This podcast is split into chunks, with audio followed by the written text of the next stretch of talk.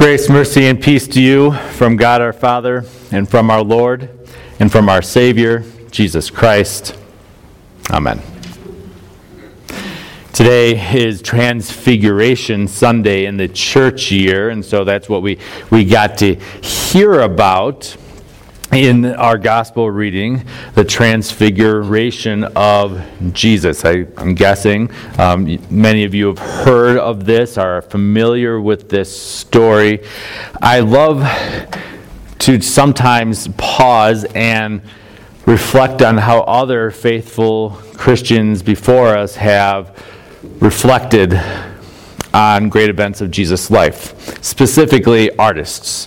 Uh, I like watching what an artist does because I am not one. And so they can do things that I can't do. So let's take a moment and, and look at uh, the transfiguration of Jesus in art throughout history.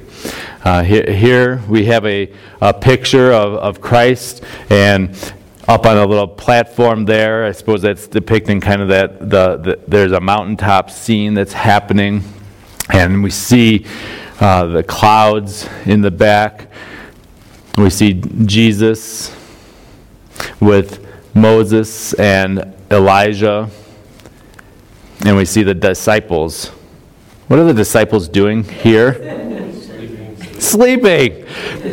Luke points that out for us. Now, we, we've got three accounts of the transfiguration Matthew, Mark, and Luke. I'll give the transfiguration for us. Luke is the one that gives us this de- detail that Jesus was praying and they were sleeping. Oh, those silly disciples. They missed the best moments, right? And of course, this is pointing forward, looking forward to what's going to happen a few weeks, maybe months later when Jesus again is praying with these three Peter, James, and John in the Garden of Gethsemane, and they're sleeping in his most critical hour. Another picture here, we again have the same figures, the same people. Um, at this time, the disciples aren't sleeping, they're kind of What's that? I said chilling. Chilling, right? Yeah. Maybe a little little bit of fear or startled, like they've just woken up and wait, there's Jesus and those two other guys, right? Of course, and Jesus right away, and even Peter when he talks. um, another thing about those disciples, right? Like Peter sleeps in very critical times, and then when he does open his mouth, he says kind of silly things, right? Like betraying his Lord. And uh, so they're startled awake, and Peter says, I'll, I'll make a, a, three, three booths, three tents for you and Moses and, and Elijah. And something we can kind of take from, or something we can stand on here, is uh, I, from time to time, get the question will we recognize our loved ones in heaven? I think this gives us a good leg to stand on there. Think about it. Moses, he lived, how, anyone have a guess how many years before Jesus lived? What's that? A long time, right? About 1,500 years before Jesus. Elijah, eh, a little under a thousand years. And they recognize them. Hmm. There seems to be something to be said there about recognizing our brothers and sisters in Christ who go before us when we see them in glory. We uh, have, a, have a picture here, obviously a little bit more, um, I don't know, what's the word I'm looking for? Contemporary, right? There you go. Abstract, thank you, thank you. And you, you see, uh, maybe the, the one figure you can make out here is, is Jesus. And if you look close enough around the edges, you see there are other figures um, built into this into this painting. All this to say, is, to say as I was thinking through these texts, these paintings, I have the question: well, why? You know, why the transfiguration?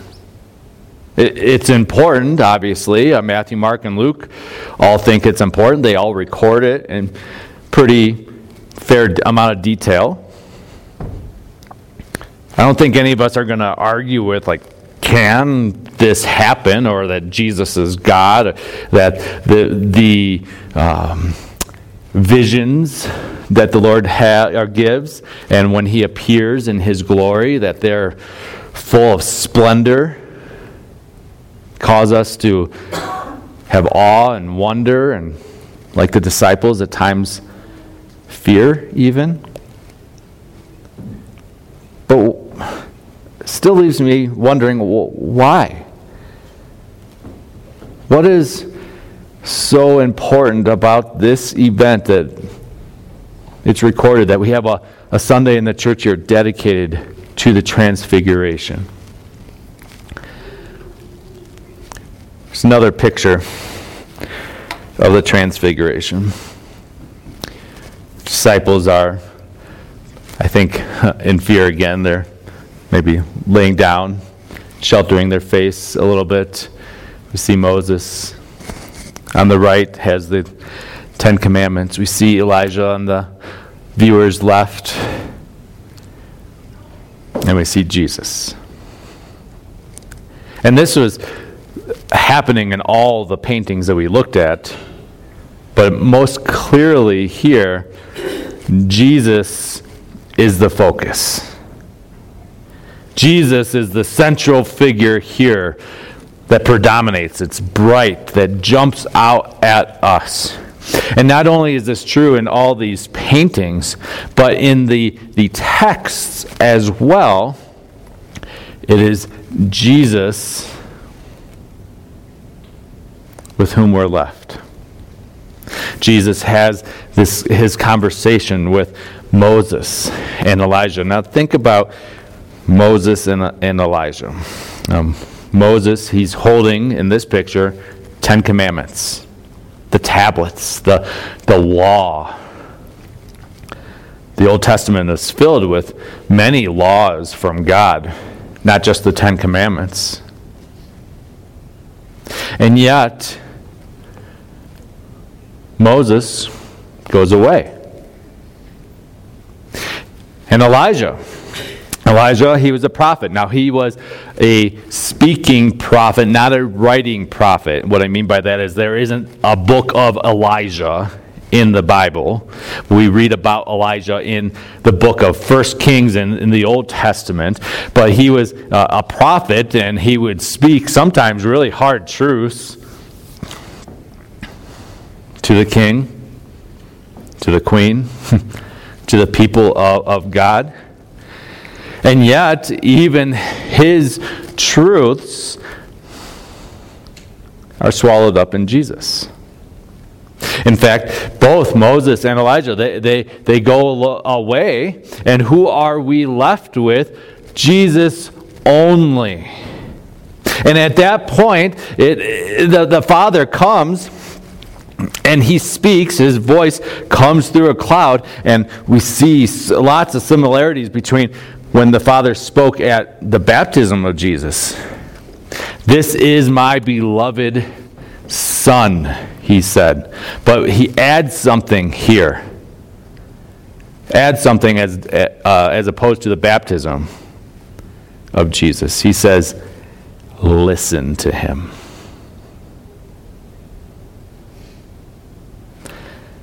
Listen to Jesus. It's all about Jesus.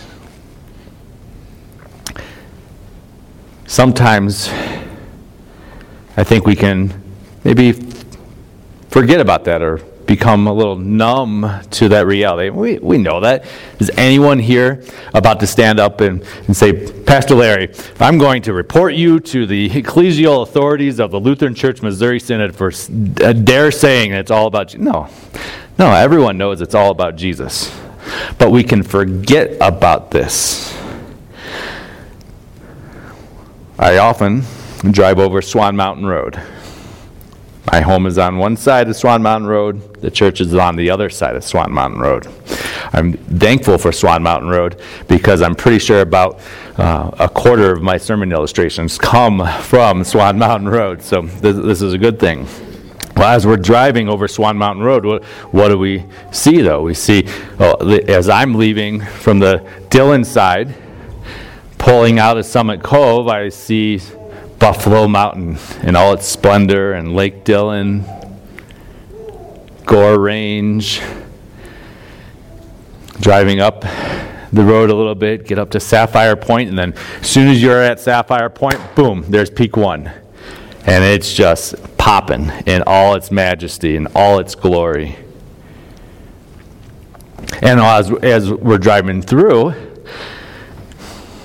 You'll also see tourists who are out there with their cell phones out the window driving, saying, Oh, I got to get a picture of this, right?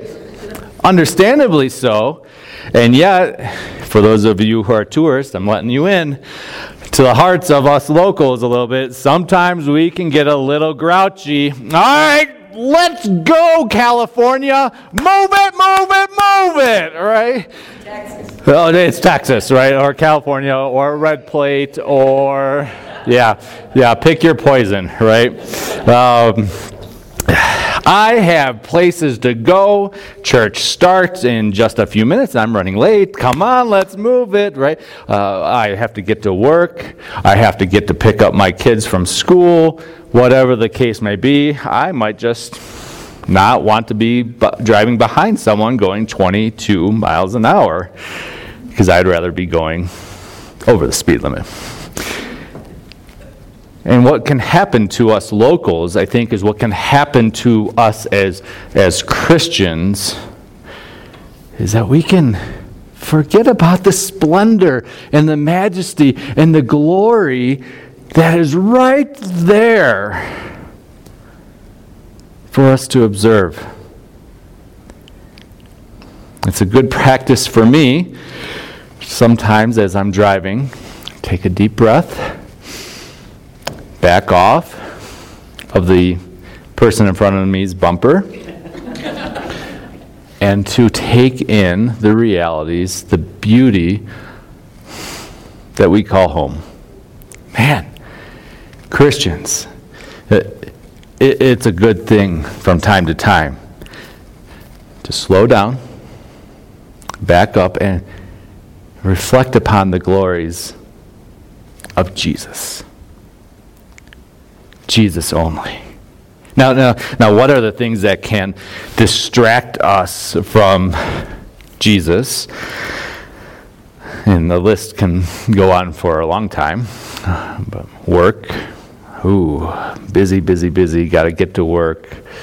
Got to get things done before the deadline. Uh, don't want to upset my coworkers. Don't want to upset my employers things to do.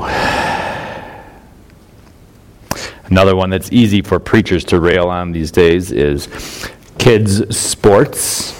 and I'm experiencing this, I'm living this. Sports are a good thing, but sports can also pull us from Jesus, right? And I know, I've heard, I've been in the staff meetings where pastors and church workers frustrated are, are frustrated with the fact that the pews are not as full as the soccer fields on the way to church. And that can go for Sundays. That can go for uh, our daily lives as well. What else? Uh, how about wars and rumors of wars. Pretty sure everyone knows. Next word my, from my mouth is going to be Ukraine, right? Lord have mercy. And uh, we are heartbroken by that. However, I'll also push on Christians here. Sometimes we look at wars and rumors of wars, and then what's our next step? We go to the book of Revelation. This is prophecy being fulfilled, right? See, this is all how it's supposed to be. And what we can do is jump to some prophecies and jump over Jesus. There was a time, 2005, when I got to spend time in Israel. I got to spend five weeks there taking a couple classes, and it was a beautiful experience. There are Christians from all different tribes there Catholics, Lutherans, Presbyterians, uh, evangelicals, non denominational, right? And there was one individual in particular who was uh, very strong on end times theology, put lots of emphasis on what's going to happen in the last days, and talked a lot about how Israel moved back to, to the Holy Land in 1949 and uh, the reestablishment of the Hebrew language, all, all these sorts of things. Um, definitely believed that we are living in uh, the end times, and all this stuff is pointing to it, right? And had a very specific, what's referred to, and I won't go into all this, but view of the end. Uh, he had it's called premillennial dispensational, dispensationalism, and essentially that Jesus is coming back before before the first or the last rapture, the last day. That there's going to be a time that Jesus comes back to earth, and there's a thousand year reign on earth before the last day, and I don't believe that. Lutherans don't believe, teach, and confess that. And he knew I didn't believe that. I am what's referred to, Lutherans are what are referred to as amillennialists, like uh, pretty much saying um, we don't believe in a literal thousand year reign of Jesus here on earth. Can talk more about that after, after the sermon if you'd like. This individual when he found out I didn't believe the same as he did, uh, was railing me pretty hard for about an hour right before bed. You know, you, you love having those real heated discussions right before bed. Man, it's so sleep, sweet dreams right after that, right? And um, and he was going into me, and he was quoting this scripture passage and this scripture passage and just this scripture passage. And why don't you believe this? And why don't aren't, you should look these things up? Why aren't you doing this right now? And I just sat there and took it on the chin for about an hour. And at the end of our discussion, I got to finally speak. And I said, Here's my concern. You laid all this stuff out for an hour. And never once did you talk about the forgiveness of sins available in Jesus Christ. Never once did you talk to, to me about repenting of sins or salvation, of the hope that Jesus gives, the cross, the resurrection. You see, I think what, what's going on in the transfiguration is God is saying, prophecy, yeah, okay, that, that can be important, that is important. He's used prophets throughout history, but prophets need to point to Jesus. The law points to Jesus. Prophets point to, to Jesus. So uh, uh, uh I'll just say this as a modern day prophet, as a preacher, as a pastor, I need to speak about Jesus. If you go to a church, uh, not going through puberty, I don't think, but. Um, the uh, is if you go to a church and the, um, you don't hear Jesus, even if you hear teachings from the scriptures, if it doesn't get to Jesus, if it doesn't get to the cross and resurrection, I think something's missing. What else can uh, distract us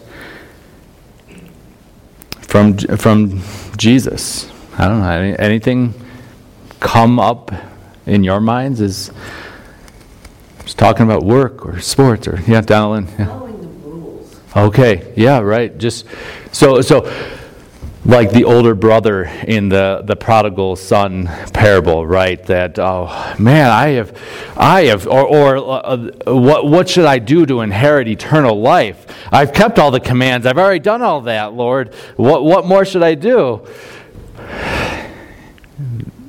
Sell all your riches and follow me, right? That's what Jesus responds to the rich young ruler. Yeah, sometimes following the laws just because we haven't made a major mistake in life, because we haven't spent time in prison, because we haven't uh, suffered from addiction or whatever, that we think, oh, we're good to go. We don't need Jesus.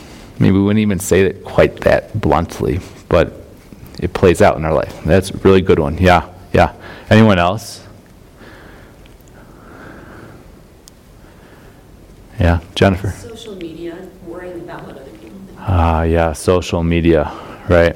So the Father says, listen to Him, not listen to cable news, not listen to your Facebook feed, right? Um, not listen, you know, if you're on Instagram, not listen to how good those uh, those other families are doing and how they have it all put together and the grass is greener on their side. Yeah, listening to Jesus. Something worth thinking about, like,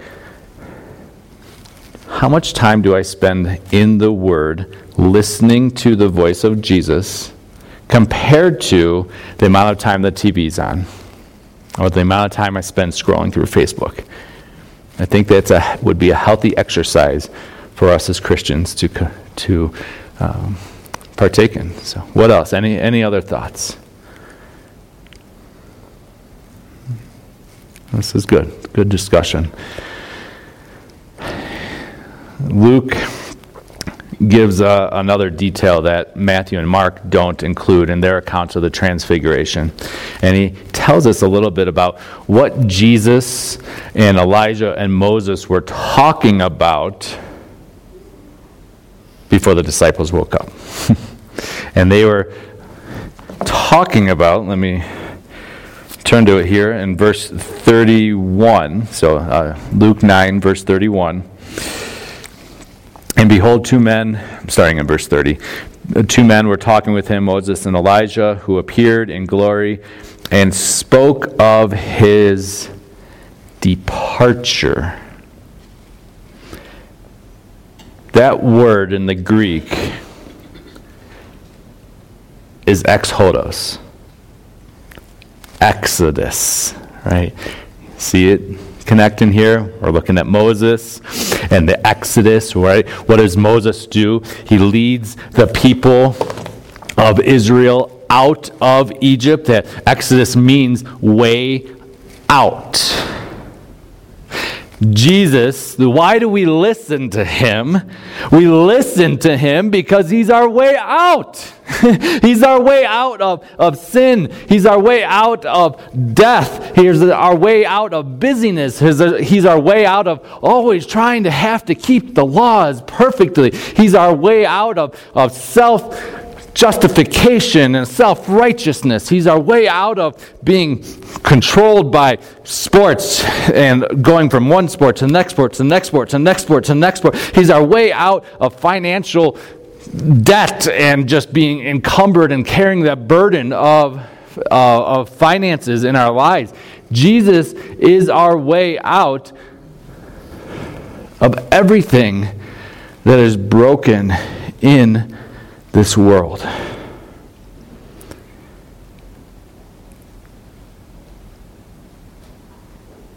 A few weeks later, as Jesus hung on the cross, he was flanked on either side by two other men. Not Moses and Elijah this time, but two thieves. And he hangs there, dying suffering, in pain and agony for you so that you could have a way out, so that you could follow him and where he goes three days later out of the tomb. you can follow his way of life. And in fact, what does Luke tell us that the early Christians were referred to? How they were referred to? They were referred to as the way. We are followers of the way, Paul would talk about in the book of Acts. Jesus is our way. We are heading into Lent. That's this coming Wednesday is Ash Wednesday. And Lent, we always focus on Jesus, right?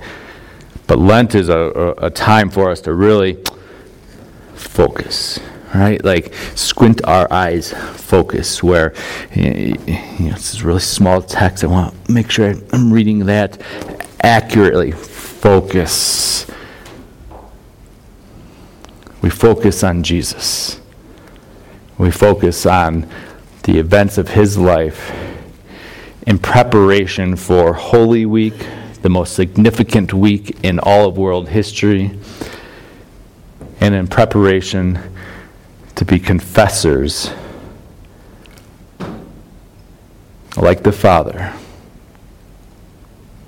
to be confessors like Moses and Elijah, to be confessors like the disciples who flounder from time to time, but who are empowered by the Holy Spirit to boldly speak about Jesus and Jesus only. Amen.